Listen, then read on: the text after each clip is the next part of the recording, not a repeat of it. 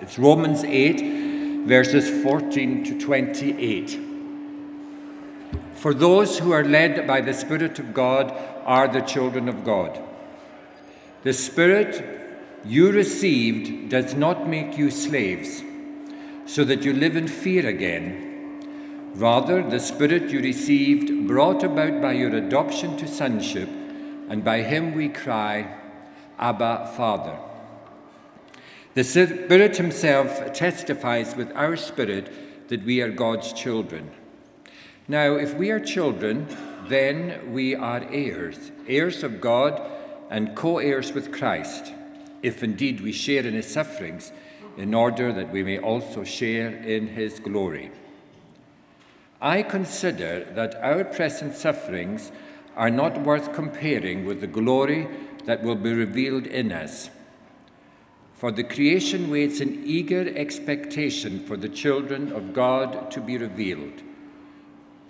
For the creation was subjected to frustration, not by its own choice, but by the will of the one who subjected it, in hope that the creation itself will be liberated from its bondage to decay and brought into the freedom and glory of the children of God. We know that the whole creation has been groaning as in the pains of childbirth right up to the present time. Not only so, but we ourselves, who have the first fruits of the Spirit, groan inwardly as we wait eagerly for our adoption to sonship, the redemption of our bodies. For in this we hope we were saved, but hope that is seen is not hope at all.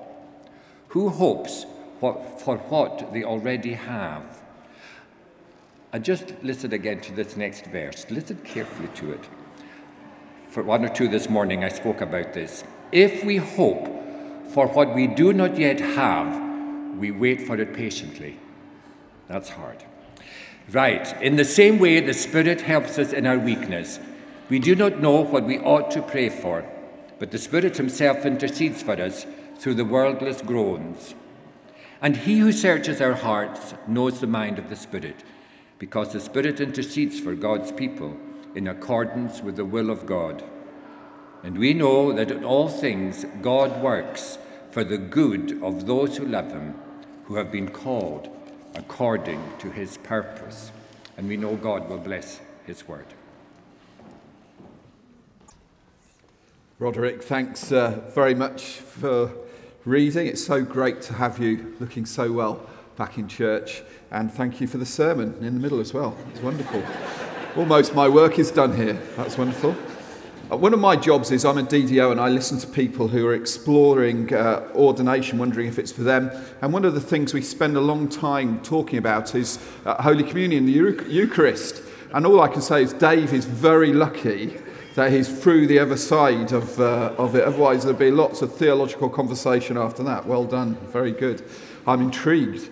Uh, and uh, the other thing is, um, I'm, I'm worried because I thought I was preaching next Sunday evening. So I think this week I'm going to be sacked, judging by what Dave said, because I think this is my last sermon. So uh, the tea will be a celebration that I'm not here next week. So uh, I'm looking forward to that. Anyway, we need to pray. We've got a great passage this morning. There's a lot in here. And uh, let's just ask God to be right at the centre. He's here, He loves us all tremendously. He's a kind God, a compassionate God. Lord, we just thank you for St. Paul who wrote these words down a long time ago now. Thank you for his wisdom, his ability to really reflect on you and understand what you're doing. And we pray now that these Words would come alive as we explore them. And all we ask is that we can be uh, more assured that we're your children and that we can be deeper in love with you because of this time reflecting. In Jesus' name we pray. Amen. Okay, it was June 1985. It was the night before my geography A level, and for some reason, very helpfully before an A level, I found my, uh, myself having a row with my mum. For those of you who don't know what A levels are, they're like Highers but harder. Anyway, It's true. It's a year further on, but uh, and especially back when I did them, it's like a PhD now for those of you who are wondering. So I found myself anyway having a row with my mum, and it wasn't a good thing. And I behaved uh, very, uh, very poorly, and I didn't like myself uh, very much at the end of it. I was battling, I knew, with hatred in my heart, and so I knew what I had to do because I'd been putting it off uh, for ages. I went into my room, and in that post uh, row quietness, you know, when tumbleweed is going around the house. In my heart, I cried out to God. I said, God, well, I didn't actually say this. This is, this is sort of the condensed version of it. But I said, God, I don't want to be the person I am. Forgive me. Jesus, come into my life. I'll do anything for you. And it felt really powerful. I'd said something I'd been meaning to say for a long time. God and I had been having skirmishes for a good few months. And this was the moment I needed to engage with him. But this suddenly became more than words, it became emotional. I started crying, um, but it was more than tears. I felt something burning inside of me, and my heart started pumping. Something was actually physically happening to me. What was it? I felt like I was being cleansed felt like I was being reprogrammed, just as the NHS is uh, enjoying doing. Uh, well, I don't think it's enjoying doing it, but it's doing it at the moment. It felt very real. I felt adored, I felt loved and new. It was as if there was a power whirring about inside me. I'd been connected to something which was uh, beyond me. I'd called out to God, and the reality of God filled me.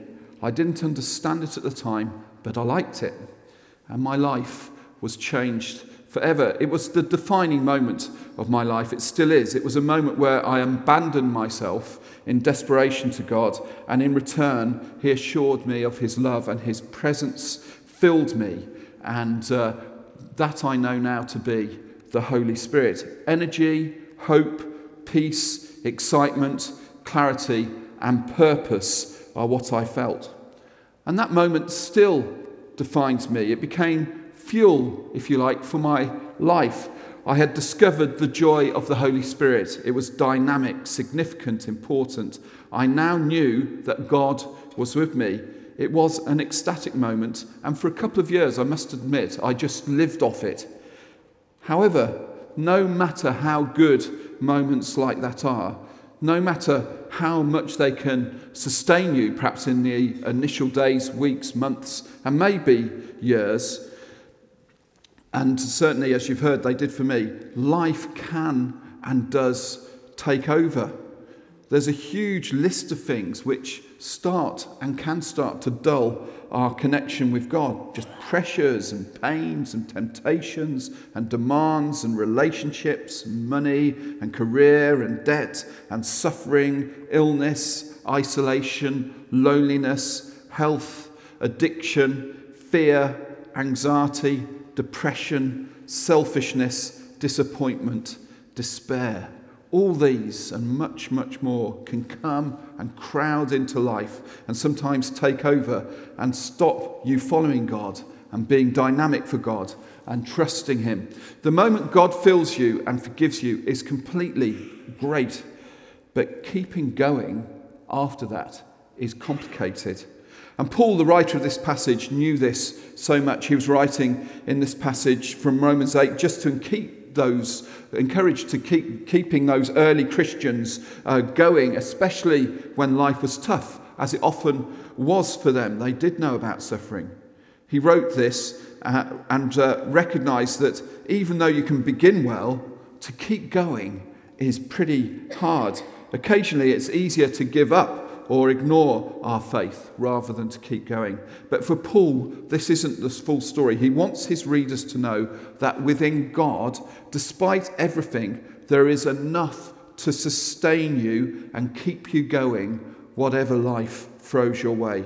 In the complications and in uncertainties of life, God is completely there and engaging and empowering with whatever even when you don't see it clearly, or experience it, or think it, or feel it, something of God what we call the Holy Spirit is present, and it's powerful stuff.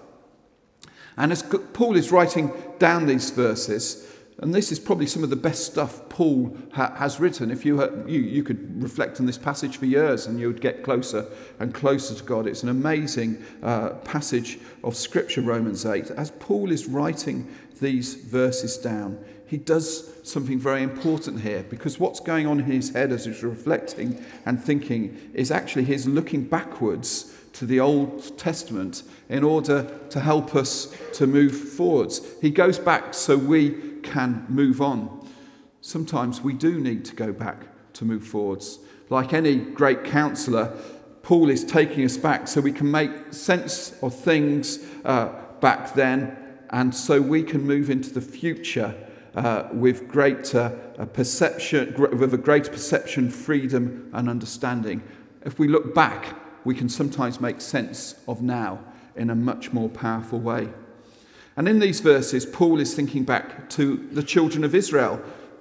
They were escaping the evil and brutal regime of the Pharaoh of Egypt.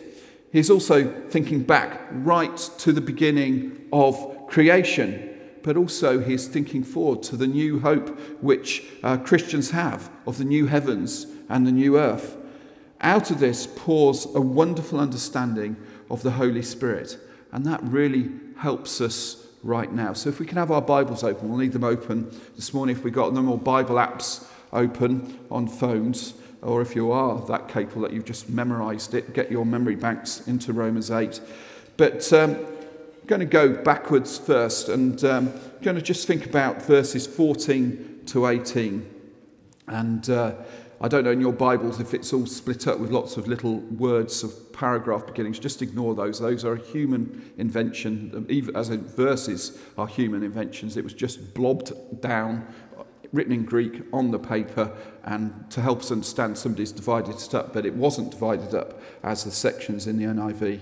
Uh, say. So just ignore those. I'm just going to go for it blob by blob, and we're doing verse 14 to 18. That is a technical term. Verse 14 says, For those who are led by the Spirit of God are the children of God. So we'll go back to Exodus. Uh, and there we see, if you know the story of Exodus, uh, other people who God led. And these people are the children of Israel. Back then, you'll read it in Exodus 13, God used a pillar of cloud during the day and a pillar of fire by night uh, to guide the children of Israel, to lead them.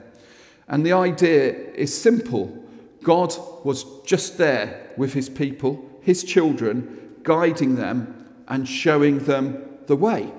If we're followers of Jesus, we too have the same opportunity as the children of Israel. We, as children of God, are led by the Holy Spirit. It's not the visible fire and smoke uh, used to guide the children of Israel, but the invisible presence of the Holy Spirit, who dynamically calls us and leads us forward, who keeps us going, who keeps showing us and keeps encouraging us to keep God at the center of things.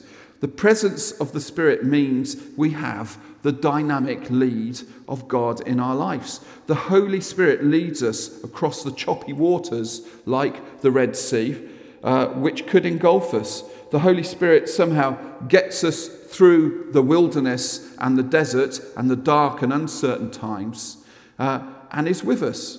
The Holy Spirit gets us through long terms of turmoil and uncertainty just as the pillar of smoke and fire did back then for the children of Israel. And Paul keeps on developing this Exodus argument in verse 15 For you didn't receive a spirit of slavery for, to fall back into fear, but you received a spirit of adoption when we cry, Abba, Father. Even though we have the Holy Spirit in us, sometimes it's easier to think, our old life is better. It's less complicated, uh, the old life. It's, le- it's easier sometimes not being a Christian. Even after the magnificence of knowing you're forgiven and the wonder of being empowered by the Holy Spirit, it is easy to go backwards because you see old securities and old habits and old harmful relationships and old hopes and old dreams have an attraction. For the children, their old life was actually being slaves back in the tyranny of Egypt. But when they realized, even though there was the visible presence of God there every day to lead them, the fire and cloud was going, when they realized actually this following God stuff and going to this promised land stuff is, is quite hard. When they realized it was going to take ages to walk there, when they were tired and exhausted and energy, energy levels were low and hope was absent, they dreamed of going back. They dreamed of being slaves again. That was the easy life. Life was certain then. You knew just what to do. Someone has said, it's always hard and stony when you're walking from Egypt to Canaan. As it was then, it's always the way. Even when we have the Holy Spirit to lead and encourage us, it is sometimes easier to go back. The temptation is huge. But Paul reminds the church it's a temptation which leads back to fear and anxiety. Keep going forward, says Paul. Don't go backwards. A friend of mine um, who, who's addicted uh, to alcohol, Mark, um, is really pleased at the moment because he's gone 13 months uh, without a drink. And every time I see him, he tells me almost it was the number of days, then it's turned into weeks, and now it's turned into months, and now it's, it's gone over the year. And he's really, really pleased that he is, he, his, he, he feels as though he's moving forward in his life. He's come off the alcohol. But actually, it's really hard for him. He tells me I was really tempted last week. And the, the hard place for him is old relationships. He's really tempted to go back to old relationships. But he know he can't, he can't do that because that means he will become surrounded by alcohol again and his addiction will probably take over again. And he needs to be reminded, and I need to assure him and say, This is just completely fantastic that you've made it this far. And can I just tell you, he has turned into a really beautiful person. There were signs of beauty before, but now he's really uh, going to it. And he's, he just needs to be assured. He needs people to encourage him. Keep going forward. You're doing brilliantly. Live in today and move forward to the next day. And that's the Holy Spirit's job don't go back to the old fears, the old mistakes. Keep moving forward. The key way, way God does this actually is just to simply remind us that we are His children. As we see all the way through this section, people are led by the Spirit, people who are accompanied, if you like, by the Spirit, people who know the Spirit or filled with the Spirit, whichever definition works best for you, have a deep and profound knowledge that they are children of God. They belong to God, not as slaves, but as family. When the Spirit comes into somebody's life, the first sign is they recognize God as Father. A realization occurs that there is, there is now a very strong bond and connection with God. Powerful connection, a link, something of God's DNA is becomes part of our DNA. We are God's children. There's a relationship going on. And a key part of Christian discipleship is to recognize God's voice and then to nurture the faculty of listening, simply listening to it. One of the key things that God's Spirit tells us is if we listen out, we are God's children. That is the Holy Spirit in us. We have an identity which unites all followers of God. We are children of God. And it's the Holy Spirit ticking away in us which enables us to know this. The realization that I am a child of God is perhaps the most profound work of the Holy Spirit. My identity, your identity, all of our identities, all of what makes us us is now completely and unbreakably linked to God. And one of the key things is that because we are God's children, you'll see in verse 17, we have an inheritance.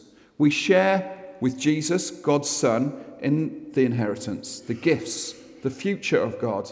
We are heirs, it says.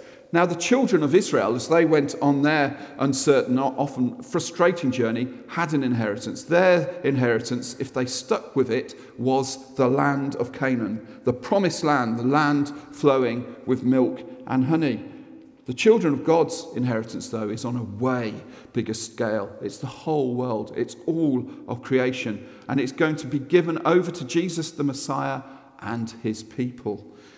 And the Holy Spirit keeps us focused, keeps us going, and allows us to face the difficulties and the rubbish which can be part of life.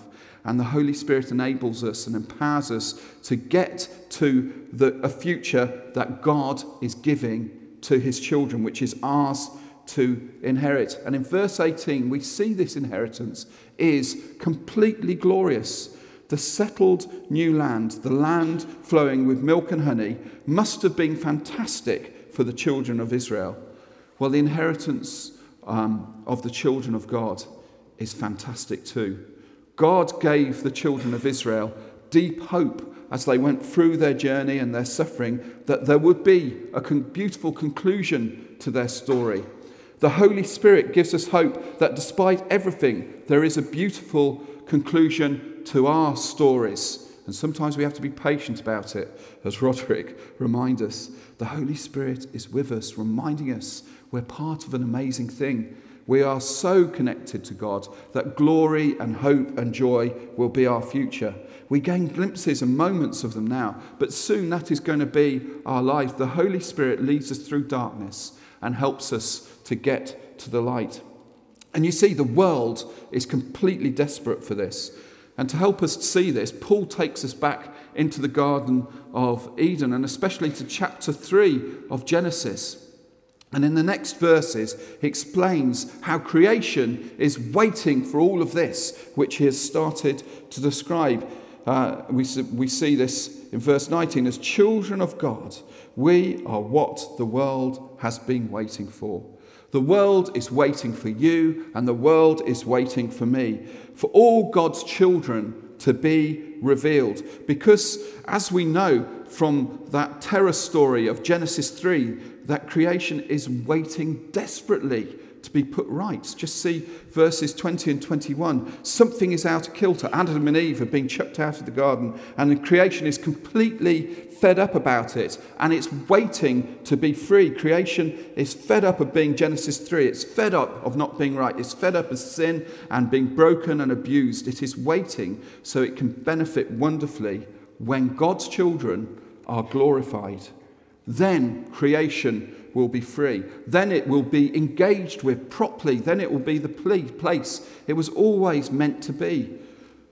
The end of the story is not a sort of disembodied heaven which we all go to and float around on, in, on clouds. That's, that's nonsense. The end of the story is a whole new world. Creation is longing to be that new world. And we, the children of God, are the people who, who are the people of the Holy Spirit, are vital for that new world. Verse 22 creation is groaning like a woman in childbirth waiting and willing, and dare I say it, pushing for it to happen. Something is not right, but creation is poised and ready and waiting to be right.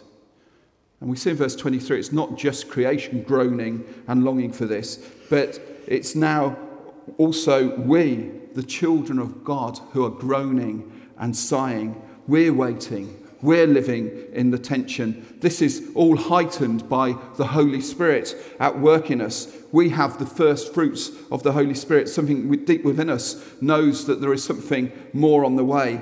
Just as creation is in labor, longing for God's new world to be born, the church is sharing in that pain and that hope, the pain of the world, the failures, the brokenness, the difficulty, the poverty, injustice, the ignorance of all that makes the world an unsatisfactory place are caught up uh, in all of this uh, as we're caught up in the world.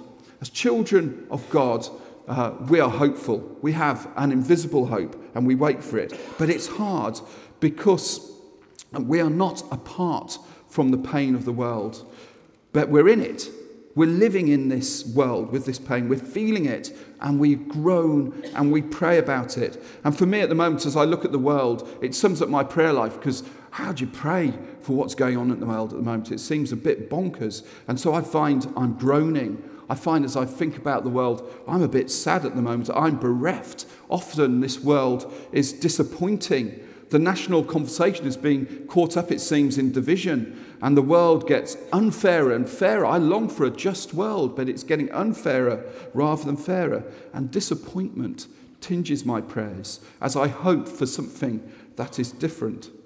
And God is caught up in all this too. Uh, if we look at verse 27, this verse gives God a title.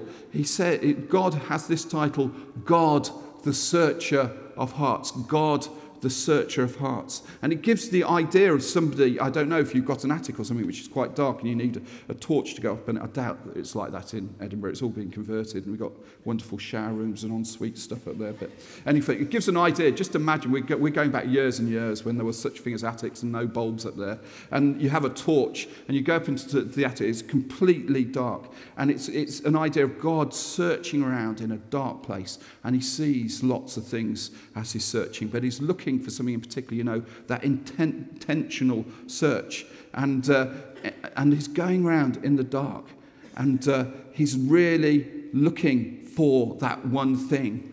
At first glance, when I think about this, this sounds terrible. I don't want God to be poking around in my heart with a torch because what is in there is completely embarrassing. It's dark and it's shameful and it's secret. And I don't want God poking around in that. I'm embarrassed. I don't want him to see all that stuff.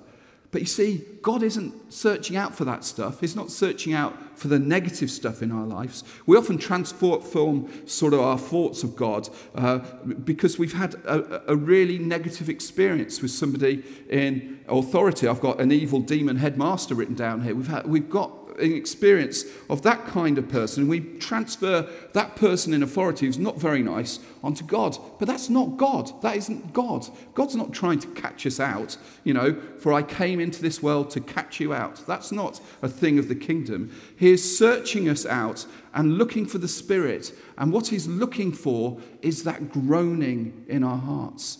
God is not apart from the pain, but dwelling in it and searching for it and groaning with us in it. At the point when we're struggling, for example, when we're struggling to pray, when we have completely no idea, when we've got no words for what is going on, when we're overwhelmed, just at that point, the Spirit is most obviously at work. It is groaning. The Spirit is groaning and he's groaning a prayer beyond prayer, digging down into the cold, dark depths beyond human sight or knowing. Nothing is beyond this searcher of hearts. There he is with us, joining in, participating. So fantastic when I discovered I was a child of God back in 1985. It was fantastic having that immense feeling that I was so loved and accepted by God. I felt I'd completely cocked my life up, but God turned it round. It was so fantastic that the Holy Spirit filled me and gave me immense energy and drive to get going with following Jesus. The wonderful thing also for me is at the same time, I had a feeling that God was calling me. A vocation emerged, and it was a simple call which was given to me in that room as I was saying yes to Jesus. And the call was simply tell people about Jesus. At the time, all I wanted to do uh, as well, after being, uh, having that experience, was to tell people about how brilliant Jesus is. So it felt quite an easy call because Jesus is brilliant. He is the most wonderful Jesus. But also, what I didn't know, his wonder is so much deeper because in 1985, I was on the rooftops. I was literally dancing with joy. But I've discovered too, God is down in the sewers of tears and of pain. And all this is to do with being a child of God, being filled with the Holy Spirit, who is a spirit who is with you. A spirit who's with you sometimes even when you don't wish it, but is with you, groaning, keeping you going. He's with you, helping you to keep going with Jesus. And despite everything I've seen or met, I've never met anything more incredible or more wonderful than Jesus. The Holy Spirit keeps me focused on Jesus. Now, this is my last morning sermon at Peas and Cheese, and it does feel an, a really, really great occasion It comes with a thankful heart for six years of being with some quite wonderful people who have set me free and been able to uh, share something of the Jesus I know with me, and I love that. And it's been a privilege to minister with such a people as uh, P's and G's. So thank you so much. The depth and the godliness of this church are astounding, and I love you for that. Thank you. But I'm very excited about Mustard Seed and community admission and what's going to happen. And all I can say now is please do pray for us as we continue to work it out and continue to move forward, taking this message that everyone can be a child of God, that everyone can be a person who has the Holy Spirit with them, helping and supporting them. But I'm here in this moment speaking to you because of that event back in 1985. God changed me then and invited me on a journey as his child. He gave me his Holy Spirit, and it's been joyful, but it's also been hard. In other words, it has been real. And that is who God is. At the end of things, God is real, and He's in reality, and He's here right now in our reality.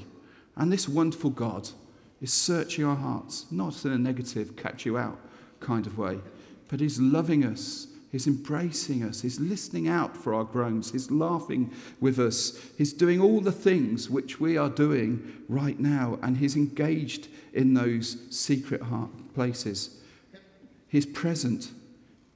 He's bringing transformation into those moments. He is taking us from places with no hope to places of every hope. And I have a simple prayer this morning as I was thinking about this. Firstly, if you don't know you're a child of God, I jolly would, well would love you to know you are a child of God by the time you leave this place. Taking communion is a brilliant place to just respond and say, Thanks, God, I'm your child, and I'm going to take all the benefits that that brings with me. I'd love you to know that that by the end of this morning. It's just a prayer away. You don't even need to pray because he knows the secrets of our hearts. But we, we as evangelicals like to have a prayer. But you know, that's fine. But if you are a child of God, and I know so many of us here are, and you are, you are incredible, and, and I love you for it, that you encourage me to keep going. But if you are a child of God, my prayer is if you're thinking about this is too much, if you're thinking about giving up, all I want to encourage you to do is keep going with Him despite everything. It can be hard, I know that. But the fantastic thing, even if that's the case, we have a story, we have this reality that God is with us in it. And I'm going to just leave us with the last verse, this gift of a verse, uh, uh, our last verse, verse 28 in the passage, which simply says, And we know in all things God works for the good of those who love him, who have been called according to his purpose. We have a purpose. We are children of God. That is our identity. We have the Holy Spirit who can guide us and transform us. And we're invited into this special place of God this morning. God bless you all.